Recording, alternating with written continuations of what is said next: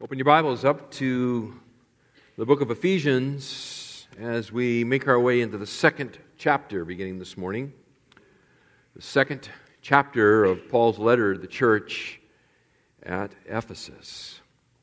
As you're turning there, I was uh, just reminded this week.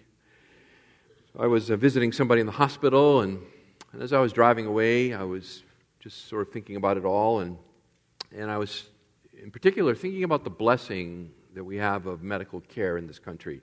There are just there's tons of problems, to be sure, and um, but there is there is just such a blessing in the reality that, that when there's something wrong, you can there's a hospital to go to, and there are doctors and nurses, and they care, and they and they have great skill, and there are access to medicines, and just all of these things that so many people in the world uh, don't have.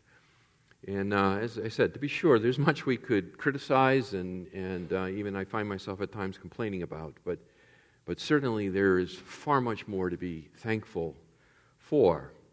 And just kind of thinking about the whole topic of the medical system and doctors and so forth, um, you know, when you go to the doctor, you're entrusting yourself into the doctor's care, aren't you? You're making certain assumptions about them. I always look on the wall in their office. Um, all of those of you in the medical profession here, that when you step out, I'm uh, looking at all your diplomas and what you've, you know, all the things that you've achieved and so forth. They don't put your grades.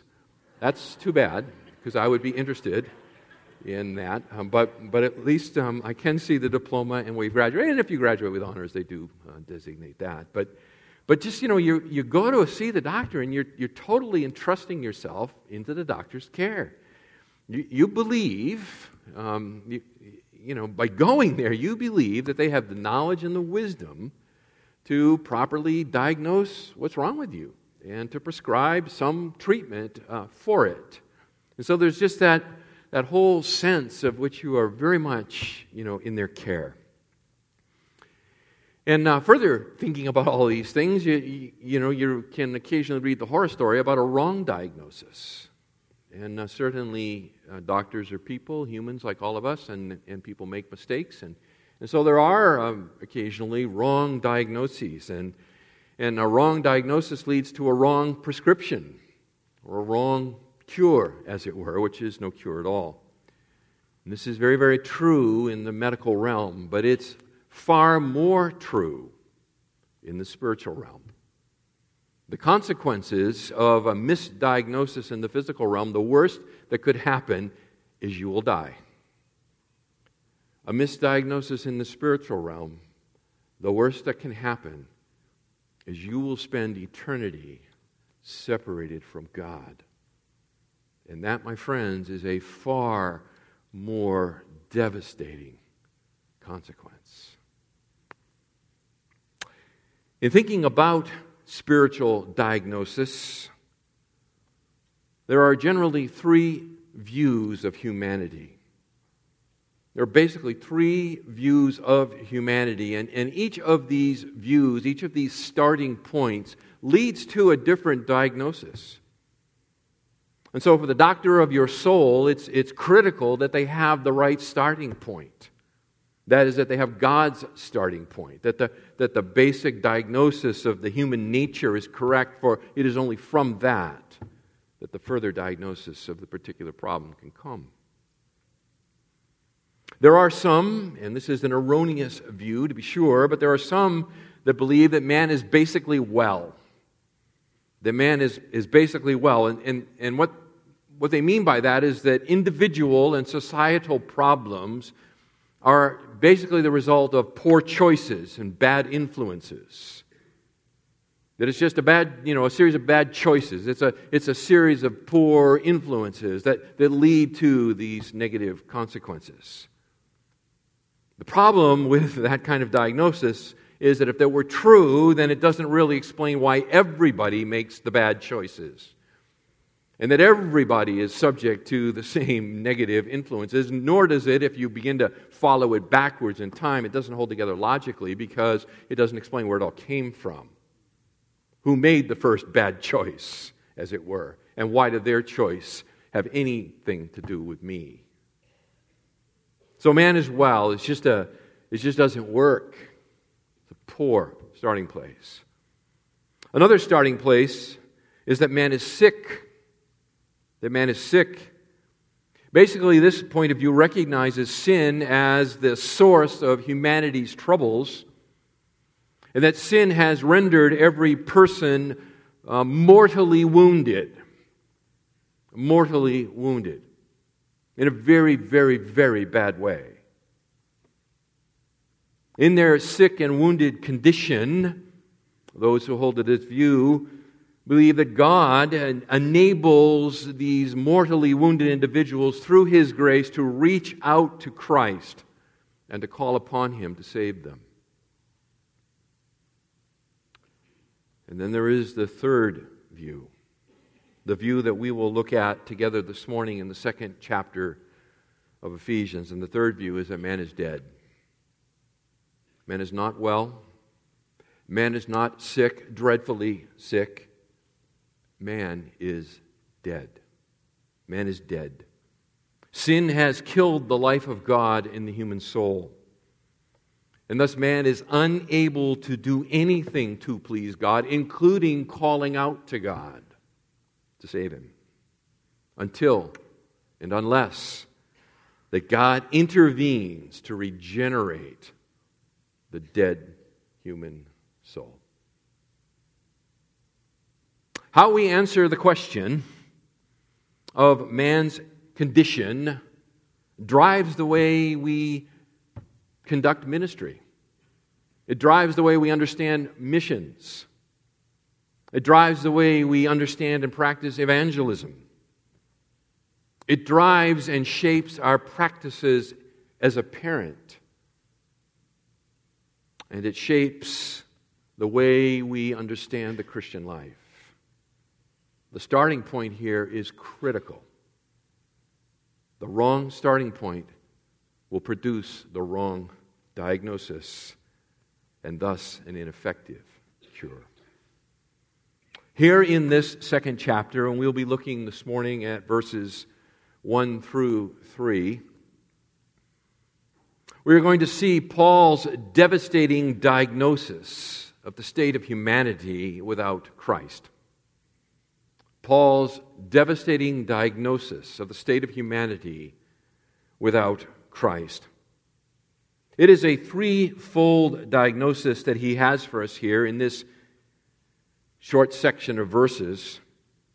It begins with the disease, it proceeds to the symptoms, and then finishes with the outcome. It begins with Paul declaring what is the disease, and then he moves from that to the symptoms of that disease and then to its final outcome. And it is dreadful. It is dreadful. This is not the kind of passage one would necessarily pick out to preach from. Because in the section that we have before us this morning, there is no good news. There are no happy thoughts, save one. As you sit here this morning, if you have been united by faith with the resurrected Lord Jesus Christ, then this is all past tense for you. You were in this condition and have now been delivered from it by the sovereign grace of God outlined in the first chapter of this letter. But if you sit here this morning without Christ, this is a very, very dark diagnosis for you. Let's begin. The disease. Spiritually dead. The doctor walks into the examining room and he says, I have some bad news. You are spiritually dead. Paul writes, And you were dead in your trespasses and sins, verse 1. And you were dead in your trespasses and sins. Immediately, that launches us into an inquiry of what is death? What is death? Well, biblically, death is separation. When it's boiled down to its most fundamental concept, death is separation. Physical death is the separation of the body and the soul. Spiritual death is the separation of the soul from the merciful and kind and gracious presence of God, our Creator and loving Father. That is spiritual death. Now, what kind of death is Paul talking about here when he says you were dead in your trespasses and sins? Is he talking about physical death? Well, manifestly, he can't be because he's going to go on in verses 2 and 3 and he's going to talk about their, their manner of life, how they lived their lives. And so, obviously, he can't be talking about them as being physically dead because physically dead people don't do anything. So, he is talking here about spiritual death. The greater tragedy, and physical death is a great tragedy to be sure. But he's talking about the greater tragedy spiritual death, a soul separated from the kindness and goodness of God. Now, Paul describes this state of being dead as being dead in your trespasses and sins. You see it there in verse 1? You were dead, past tense, He's writing to believers here. You were dead in your trespasses and sins. Trespass the, the, the idea behind this word is, is to make a false step. To make a false step. It's the idea of, of crossing a known boundary or, or deviating from an established pathway. You know, you visit public buildings and things like that, and, and there'll always be signs, you know, keep off the what? Grass, the very thing people ignore right? And that's the idea here is to trespass is to, is to leave the sidewalk and to walk across, to cut across the lawn in contradiction to the sign. It is a false step. It is to deviate a known or right boundary or path. Sin refers to missing the mark or falling short. So one is a, is a willful choice, and the other is a, is a coming up short, as it were. And together, the, these two these two concepts that Paul speaks of, and he says you're dead in your trespasses and sins, he's saying you are dead in both the positive and, and negative dimensions of human wrongdoing. He sort of gathers it all up in these two words.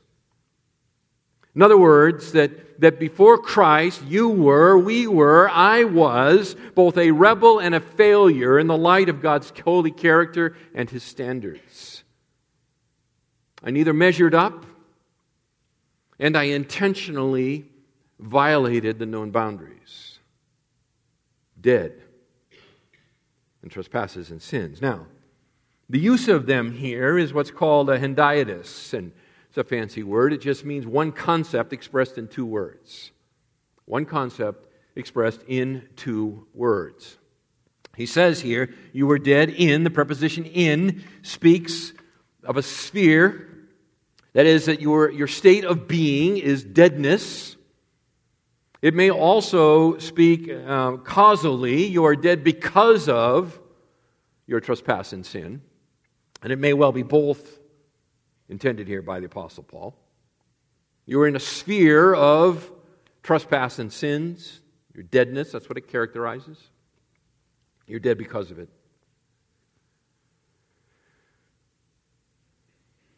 Now, someone might well say, how can a, how can a person who appears to be alive be dead? How, how can you speak of somebody who's alive as, as though they're dead? I mean, what about, um, what about that star athlete, right? That's, they're so full of life, they're so full of energy and, and, uh, and everything that our society thinks is so desirable. How, how, can we, how can we say to the professional athlete, you're dead? They don't look dead. How do we say to the brilliant student, one of the local colleges here, who graduated summa cum laude, you know, in their, from their high school, the valedictorian, and now they're getting straight A's at, you know, at the local university here and so forth. How do we say to that person, you're dead? You're dead. How do we speak of the popular movie star? And say, you're dead.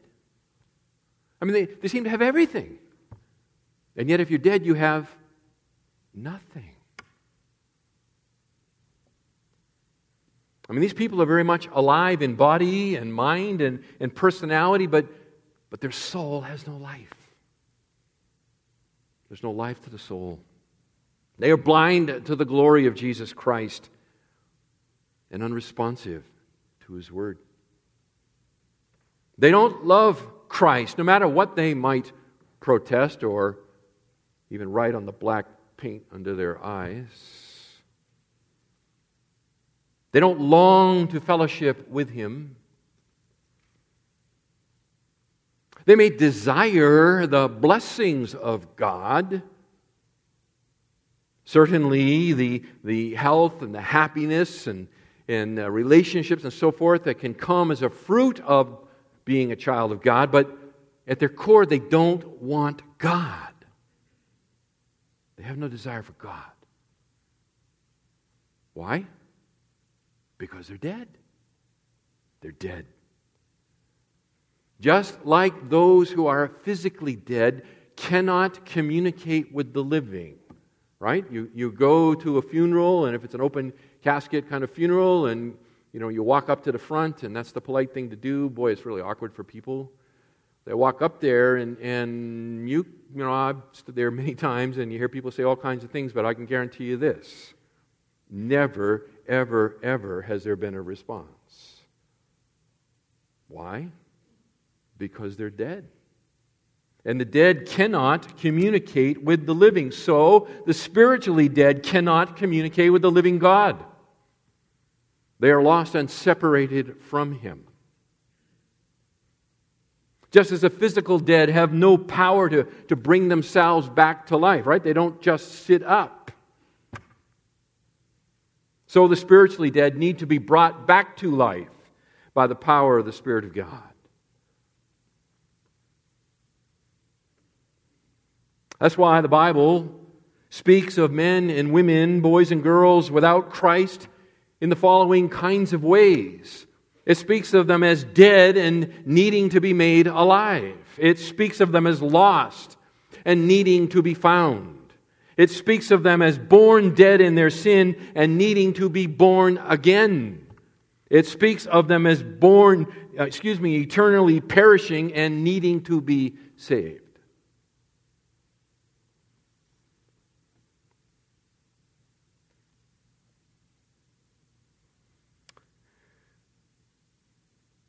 This is incredibly bad news. The doctor walks into the room and says, You're dead. You are separated from God, and you have no hope for ever restoring that relationship on your own.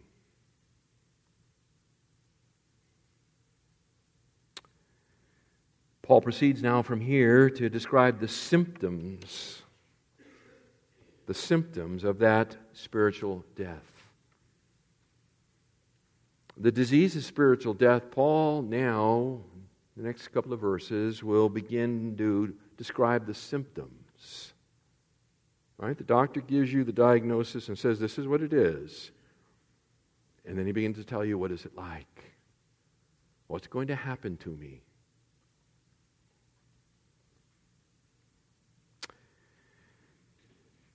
In Paul's diagnosis here, he says we are sinfully driven.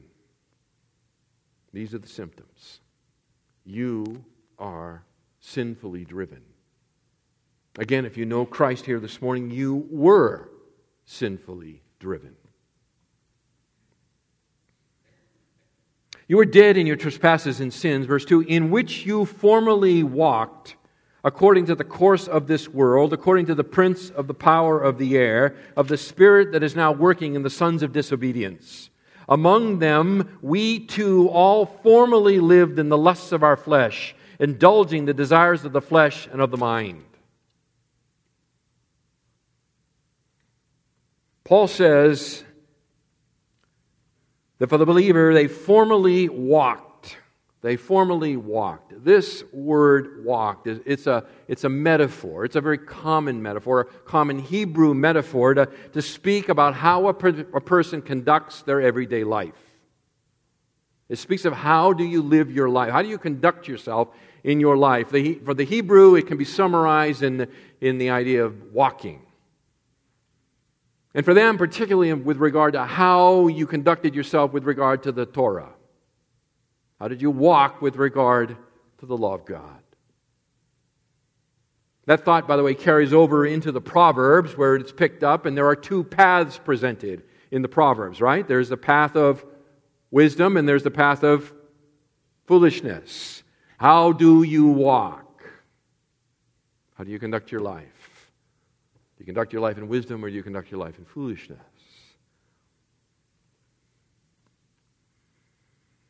So, by introducing his symptoms here, the symptoms of spiritual death with the metaphor of walking, Paul is indicating something here. And what he's indicating is that in the state of unbelief or spiritual death, a person conducts their everyday life driven, he will say, by three powerful forces. Three very powerful forces that operate internally and externally upon us. In which you formerly walked, he says, according to the course of this world. That's the first powerful force according to the course of this world. The preposition kata, according to, it conveys the idea of under the control of. According to, it's under the control. Let me, let me show you this. Go, go to your left to uh, Romans chapter 8 and verse 4. Same basic formulation is used there. This is important to understand.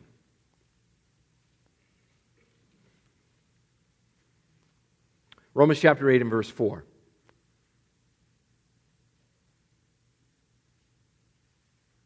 Paul says at the end of verse uh, 3 He condemns sin in the flesh so that the requirement of the law might be fulfilled in us who do not walk, here it is, according to the flesh, but according to the Spirit.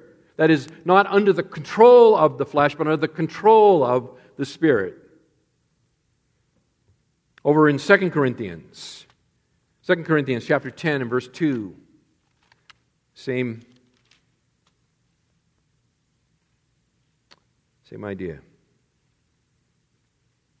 2 Corinthians 10 and verse 2.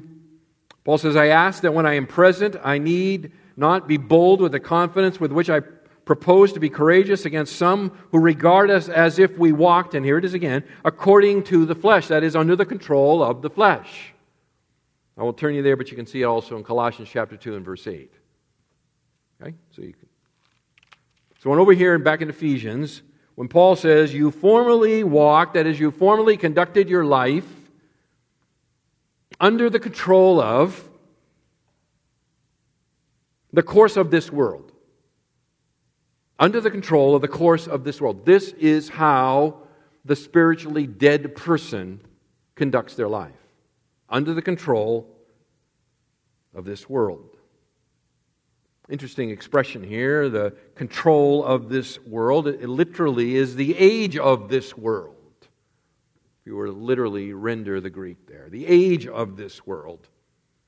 And it's a, and it's a unique kind of Pauline expression, and, and it basically denotes the, the, the characteristics of life in this present evil age. Okay, so when he talks about here the course of this world, he's talking about the, the, the world at large, the cosmos, as it, is, as it exists in rebellion against God. So, put together, what is he saying? He is saying that, that you were dead in your trespasses and sins, in which you formerly conducted your life under the control of the world that is in open rebellion against God. One commentator says it this way quote, Theologically, this is the world of people organized in their opposition to God, which is represented in the various non Christian religions, ideologies, philosophies, values, and economic systems, as well as the more mundane but equally powerful influence of peer pressure, fashion, and the media. Close quote. As I read that quote and was kind of thinking about it. The last three expressions sort of stood out to me peer pressure, fashion, and the media as being part of the world, the cosmos. Now, it's not always evident on the surface, to be sure, as to, as to what and how these things, like peer pressure and fashion and media, are, are in rebellion and in opposition to God. It's not always apparent. In other words, there, there is no uh, easily identifiable, clear, and universally sta- uh, accepted standard of, of conduct, as it were, or standard regard to God's fashion and and God's music and God's movies. Right? People disagree on these things. By the way, God doesn't disagree. But we do. There's no divine book of fashion that you can go to. You can search the scriptures in vain, there's no divine book of fashion. There are principles that need to be understood and then applied. There is no divine moviegoer's guide. Okay? I know you can go online, you can check certain sources, and they'll give you the thumbs up or the thumbs down or whatever it is. I don't go to the movies, so or seldom, so I don't I don't know what's the latest. But I can just tell you this there is no God's guide to the movies. And there is no divine playlist for your iPhone or Android or whatever other thing you use, right? There just isn't. So, wisdom, maturity, serious self evaluation, our own heart motives, the underlying message being communicated in fashion and, and, uh, and music and movies and all of that has to be sorted through. It's a maze that has to be sorted through for the Christian. And sober minded Christians may well come to slightly differing viewpoints on these matters, to be sure. But I will tell you this the undiscerning consumption of large quantities of modern culture is at best naive and likely an area of sinful rebellion. I'll say it again. The undiscerning consumption of large quantities of modern culture is at best naive, meaning that you think it's all neutral and expresses no worldview at all, but is far more likely to be an area of sinful rebellion. The Bible has a term for it, it's called worldliness. Worldliness. Now, among the young, the concept of worldliness gets relabeled legalism. Because if we relabel it legalism, then we can have, we don't have to deal with the issue underlying it. We can just avoid its legalism. Everybody knows legalism is bad, so, so I'm going to the movies, Mom. Listen, listen to me. Scoffing at worldliness is done at your own peril. It is done at your own peril. Do not mess around with this stuff. The first powerful force Paul speaks of here is the world. Secondly, he speaks of the devil. The devil in which you formerly walked according to the prince of the power of the air, of the spirit that is now working in the sons of disobedience. In Ephesians, this spirit being here is identified as the devil. For example, over in chapter 4 and verse 27, where Paul says, Do not give the devil an opportunity. Chapter 6 and verse 11, Put on the full armor of God so that you will be able to stand firm against the schemes of the devil. Down in verse 16, speaking of the same uh, spirit being, he says, In addition to all taking up the shield of faith with which you will be able to extinguish all the flaming arrows of the evil one. So he's identified as the devil and the evil one. Here, Paul calls him a, a ruler or a prince, right? the prince of the power of the air. The idea is the, is the chief leader among the powers of darkness. By the way, Matthew speaks of this one as the ruler of the demons, Matthew chapter 9, verse 34. John's gospel calls him the ruler of this world, John 12 and verse 31. Paul in 2 Corinthians chapter 4 and verse 4 calls him the God of this age. But he is known most often in the New Testament by his Old Testament name, which is Satan. The enemy or the adversary, that's what the word means. Satan. Paul says for the spiritually dead that they conduct their lives under the power of Satan. Now, he is not here in verse 2 of chapter 2. He is not directly focusing here on the personal identity of Satan so much as the, rule, the realm over which Satan rules. Right? According to the, to the um, prince of the power of the air, the idea is this realm, this rulership, the air. I think the best way to understand this is, is basically the, the unseen spiritual world.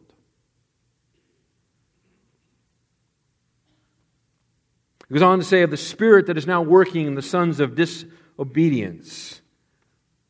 In other words, that, that he characterizes Satan here as the, as the being who, who's exercising effective and, and compelling power.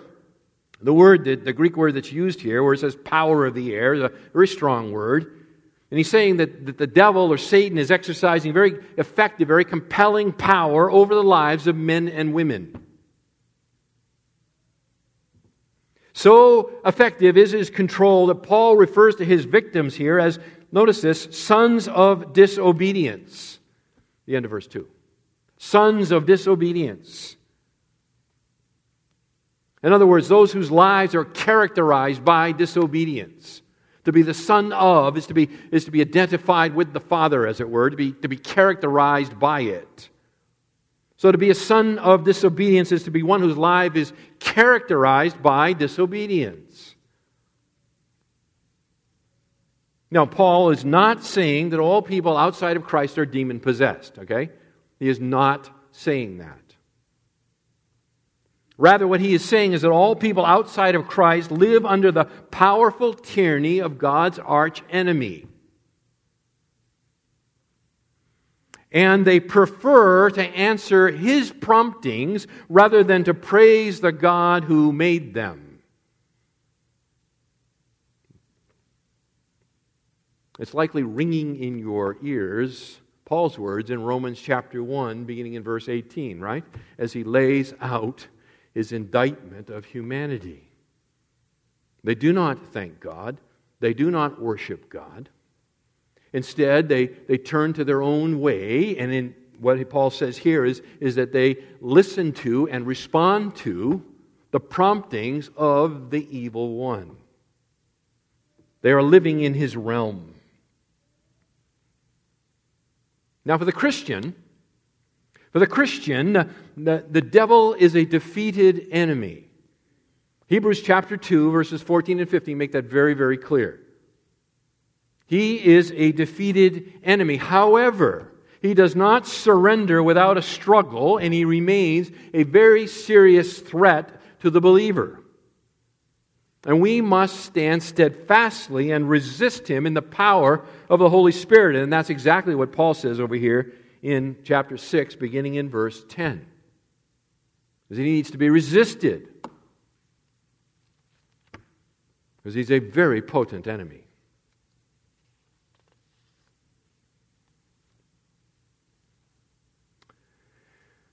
Beloved, do not underestimate the power of the devil. And do not dabble in his realm. That means no fortune tellers, no seances, no Ouija boards, no tarot cards, no astrology as well as books and movies and magical incantations and false religions and pagan idols to decorate your homes. Stay away from all of this. For these are of the realm of the evil one, and he is very powerful. Third, the flesh. The spiritually dead one operates willingly under the power of the world, the devil, and the flesh. Notice what Paul says Among them, we too all formerly lived in the lusts of our flesh, indulging the desires of the flesh and of the mind.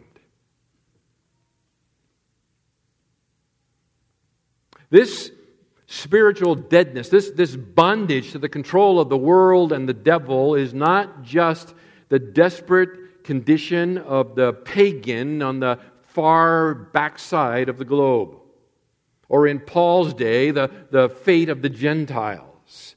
Paul, notice he includes himself here. He says, Among them, we too. He includes himself and he includes the Jewish believers with him. Among them, we too we're in the exact same predicament. The exact same predicament. In other words, it is a universal disease that infects the entire world without regard to social status, ethnic uh, heritage, religious background, socioeconomic class, education, personality, or parental upbringing. Everyone is dead and in bondage to the world, the flesh, and the devil. But it gets worse. It gets worse. Because Paul says here, because we are spiritually dead before we come to Christ, he says there is no godly restraint on what we think and do.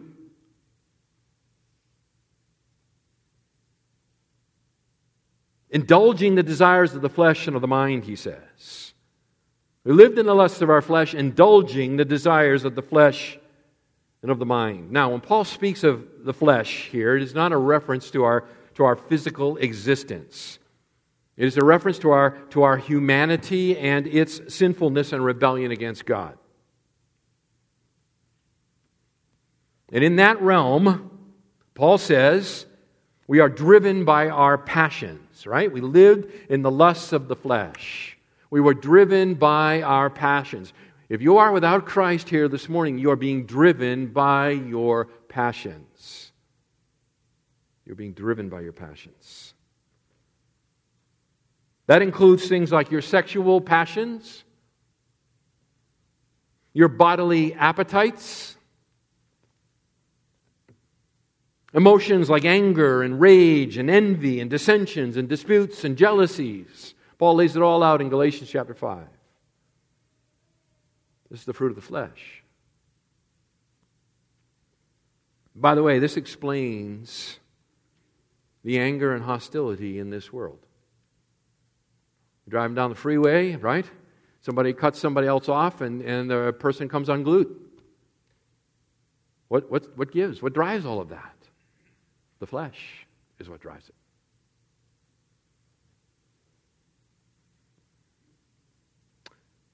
Paul says not only do we live in this realm, but we indulge it in thought and deed. Do you see that? Indulging the desires of the flesh and of the mind. In other words, it is, it is not forced and accidental, it is desirable and natural. Again, we can see some additional light shed on this in the eighth chapter of Romans, so I'll direct you there to the eighth chapter of Romans, and beginning in verse 5, where Paul will lay out the contrast by those who are living under the control of the Spirit with those who are living under the control of the flesh. Or according to the Spirit, according to the flesh. The eighth chapter of Romans, and beginning in verse 5. For those who are according to the flesh set their minds on the things of the flesh but those who are according to the Spirit, the things of the Spirit. For the mind set on the flesh is death, but the mind set on the Spirit is life and peace. Because the mind set on the flesh is hostile toward God, for it does not subject itself to the law of God, for it is not even able to do so. That's a statement of ability, by the way, or in this case, inability. And those who are in the flesh cannot please God.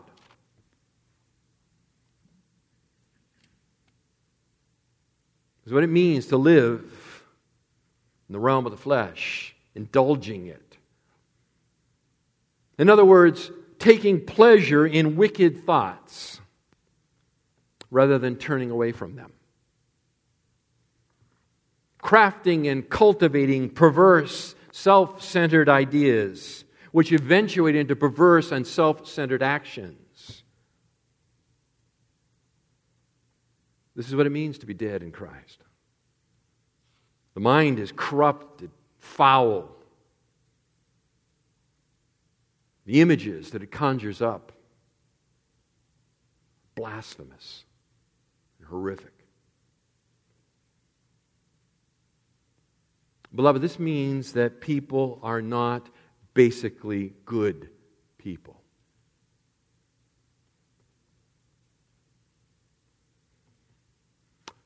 Good people who slip up and do bad things occasionally. I just love it when the public figure finally gets caught in one of their lies and deceptions, and then they have to make a confession. And invariably, the confession begins with, That's not who I really am. Really? So, was it like an avatar who did that? No, that's exactly who you are. It's exactly who you are. As a man thinks in his heart, so he is. And beloved, when we make confession, for we all sin, let's be honest with God and with each other. And let's not start out with, you know, I don't know why I did that. That's really not who I am. Uh, you want to try it again? Let's start with, I don't know why I haven't done this more often. Because this is who I really am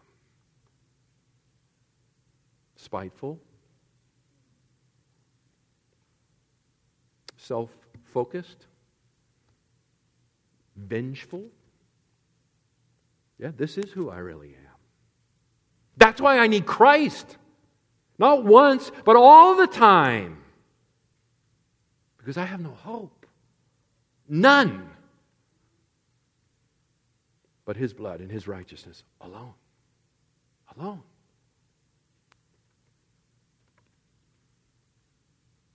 Our minds are idol factories, churning out millions of evil and grotesque images only a fraction of which actually actualize themselves into space and time, and God be praised for his mercy in holding it back. Because if every thought that went through my mind were to eventuate in a deed, it'd make Adolf Hitler look like a saint. And I'm not alone. Paul says this is the human heart.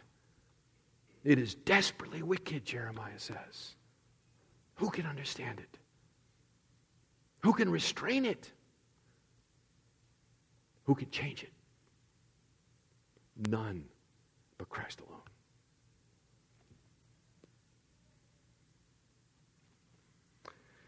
Oh, my friends, Paul will go on to say here that because of Christ and that we are his children, we're to take no part in these things. He'll begin later in this letter over in chapter 7, excuse me, chapter 4, and beginning in verse four, uh, 17. Chapter 4 and 17, he'll say, So this I say and affirm together with the Lord that you walk no longer just as the Gentiles also walked in the futility of their mind, being darkened in their under, understanding, excluded from the life of God because of the ignorance that is in them, because of the hardness of their heart, and on he'll go. We're to take no part in this stuff. It's not even to be named among us, Paul says. The battle begins here. It begins here. James is very clear. James chapter 1, verses 14 and 15. The bait hook is dangled in front of our nose, and like the stupid fish, we come out from under the rock and bite the hook. And James goes on to say that when you do that, sin is conceived and it gives birth to death. It is, it is sin babies born, and then they, they generate death. Paul says over in 2 Corinthians chapter 4, excuse me, chapter 10 and verse 5, he says, Therefore, we are to take every thought captive. Listen, the battle is up here.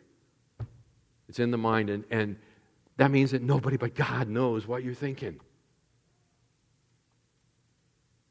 It also means when you go off the rails, it didn't just happen. You're off the rails and you're thinking for a long time before that. So we got to fight.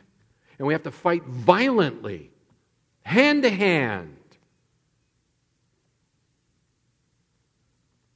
We need to use the sword of the Spirit to do battle, be transformed here first.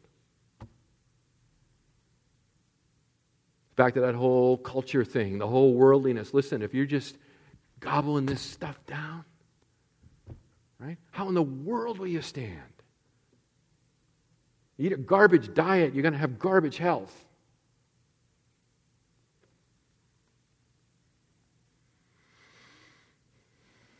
Spiritually dead, sinfully driven, Finally, the person without Christ is headed for disaster. The outcome? Shockingly destined.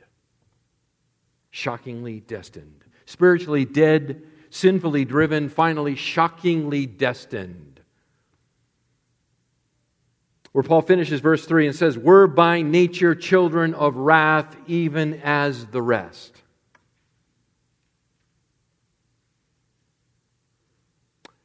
You know, as Americans, we're a pretty um, bold and uh, self assured lot.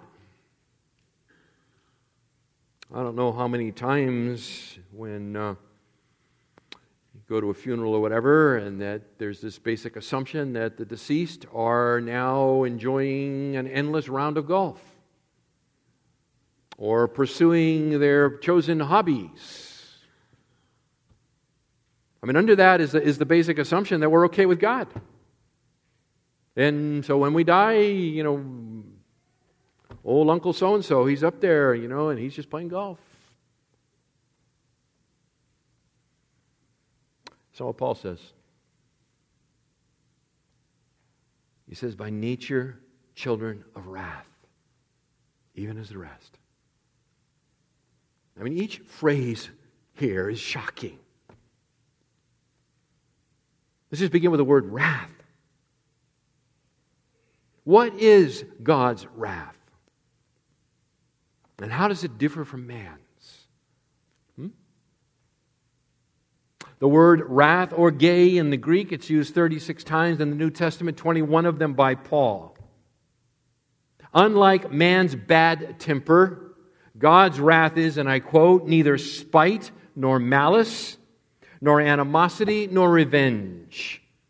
It is never arbitrary since it is the divine reaction to only one situation, namely sin. It is God's personal, righteous, constant hostility to evil, his settled refusal to compromise with it, and his resolve instead to condemn it. Close quote.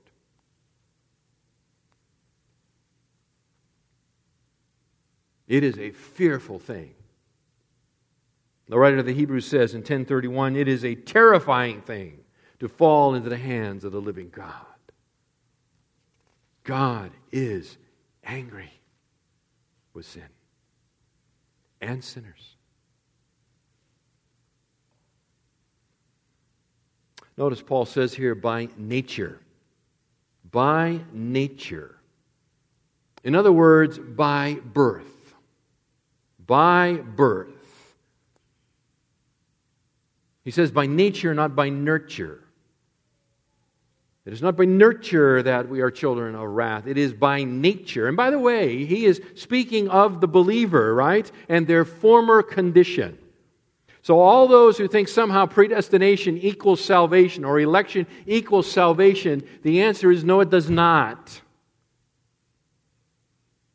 Because the elect were formerly children of wrath. And at the same time, greatly loved by God. Now, this is not denying here that parenting and society can have a great influence upon how an individual turns out, to be sure. But we need to recognize, we need to recognize that children are born neither innocent nor good. Children are born neither innocent nor good, and if you don't believe me, and you're not convinced by the scriptures, then you need to sign up for the nursery, the two year old nursery, where there is murder in those little eyes. Yep. And they'll bite you. Some of them. Jonathan Edwards called them cute little vipers. Right? Desperately in need of God's saving grace. It's the best thing you can do as a parent for your children evangelize them. Evangelize them. Repeatedly, regularly. even after they make their profession of faith, even after they are baptized, continue to evangelize them because we never outgrow the gospel. Never. Children of wrath, Paul says, children of wrath. This is a Hebraism, same kind of expression as sons of disobedience. Here it means those that are, that are worthy to receive divine wrath, divine judgment. There's a difference here, though, to note. Sons of disobedience, it, it indicates uh, that there's a certain idea of personal responsibility or choice, whereas a child carries the idea of, of uh, such a close dependence upon the parent that it's, it's not a choice that's being made. Now, it kind of differentiates child from, from son. One is, is to be thought of as, as an adult making choices. So, in other words, that the sons of disobedience choose to disobey God, while the child of wrath is under the wrath of God as a result of their connection to their parents and their ancestors. I told you this is shocking.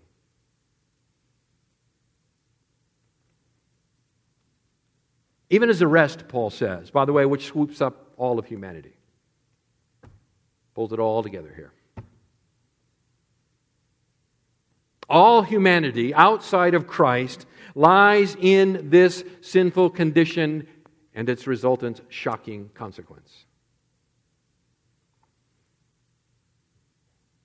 Over in Romans chapter 5 and verse 12, don't turn there, but Paul says, Therefore, just as through one man sin entered into the world, and death through sin, so sin spread to all men because all sinned.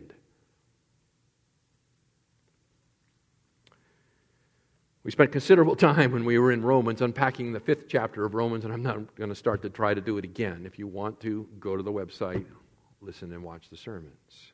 What Paul is saying is that in Adam's transgression, you and I fell. In Adam's transgression, you and I fell. His sin is my sin, his sin is your sin. And if you don't like it, then I ask you, how could you like Christ's righteousness being your righteousness, huh? If you really want to stand on your own, be careful what you ask for. All people are born spiritually dead, drip, driven by sin, and destined for the wrath of God.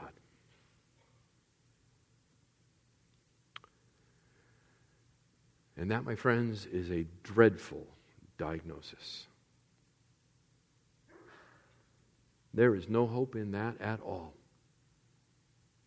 There is no way out of the box. There's no sliver of light under the door. There's no movement or motion in the room because all are dead. And it's at that moment. And it's at that moment when the news could not be worse. That Paul's next words break through like water to the parched ground. For they are life from the dead. Look at verse 4. But God but God, being rich in mercy because of his great love with which he loved us, even when we were dead in our transgressions, made us alive together with Christ. By grace you have been saved, and raised us up with him, and seated us with him in the heavenly places in Christ Jesus. Praise God. Praise God.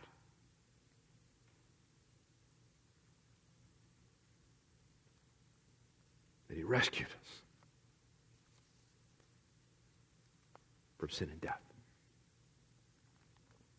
I trust you know that rescue, that it's a reality in your life.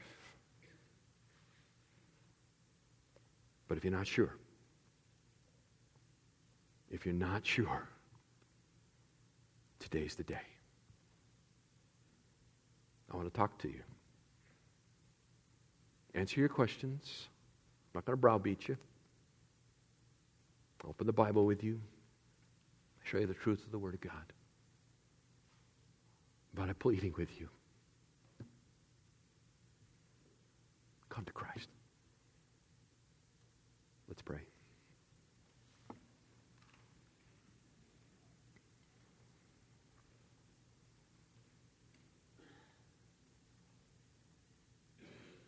Oh God, our Father, the news here is so dark,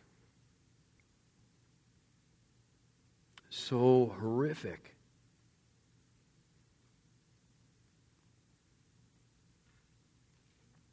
Yet, you didn't leave us there. You sent your Son into the world to bear it all, to carry it to Calvary's tree, to there experience the accumulated wrath of your righteous fury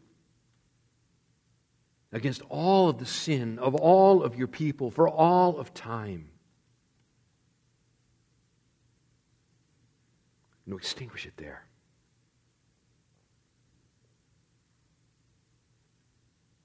As a child of God, our Father, we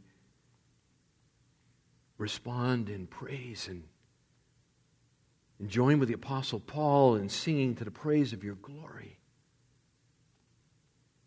with your great love set upon us. That we can go out of this place this morning and we don't have to crawl out. We, we have nothing to brag of, to be sure, but we can walk out in a confidence and knowing that this is who we were, not who we are. We have been transformed. That we are no longer united to Adam and, in sin and death, but we are united to Christ in righteousness and life. May that reality, Father, may your Spirit use it this week to strengthen us in the inner man, to, to do battle with our, with our own flesh, with the residual hangover, as it were, of the life we once had.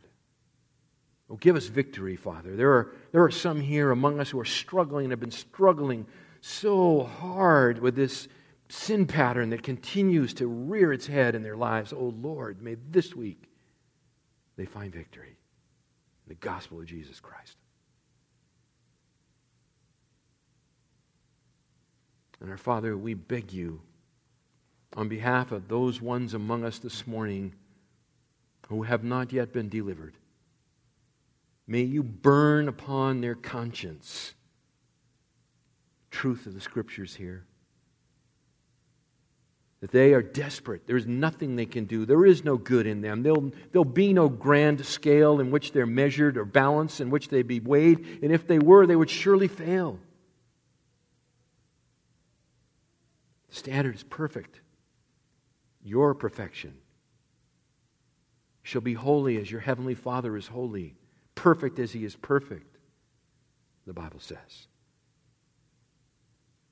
And there is only one perfect one, and that is Christ. Oh, open their eyes to the beauty of Jesus Christ and flood their hearts with faith that they might flee to that cross and, and find life for their soul. We ask it in Jesus' name.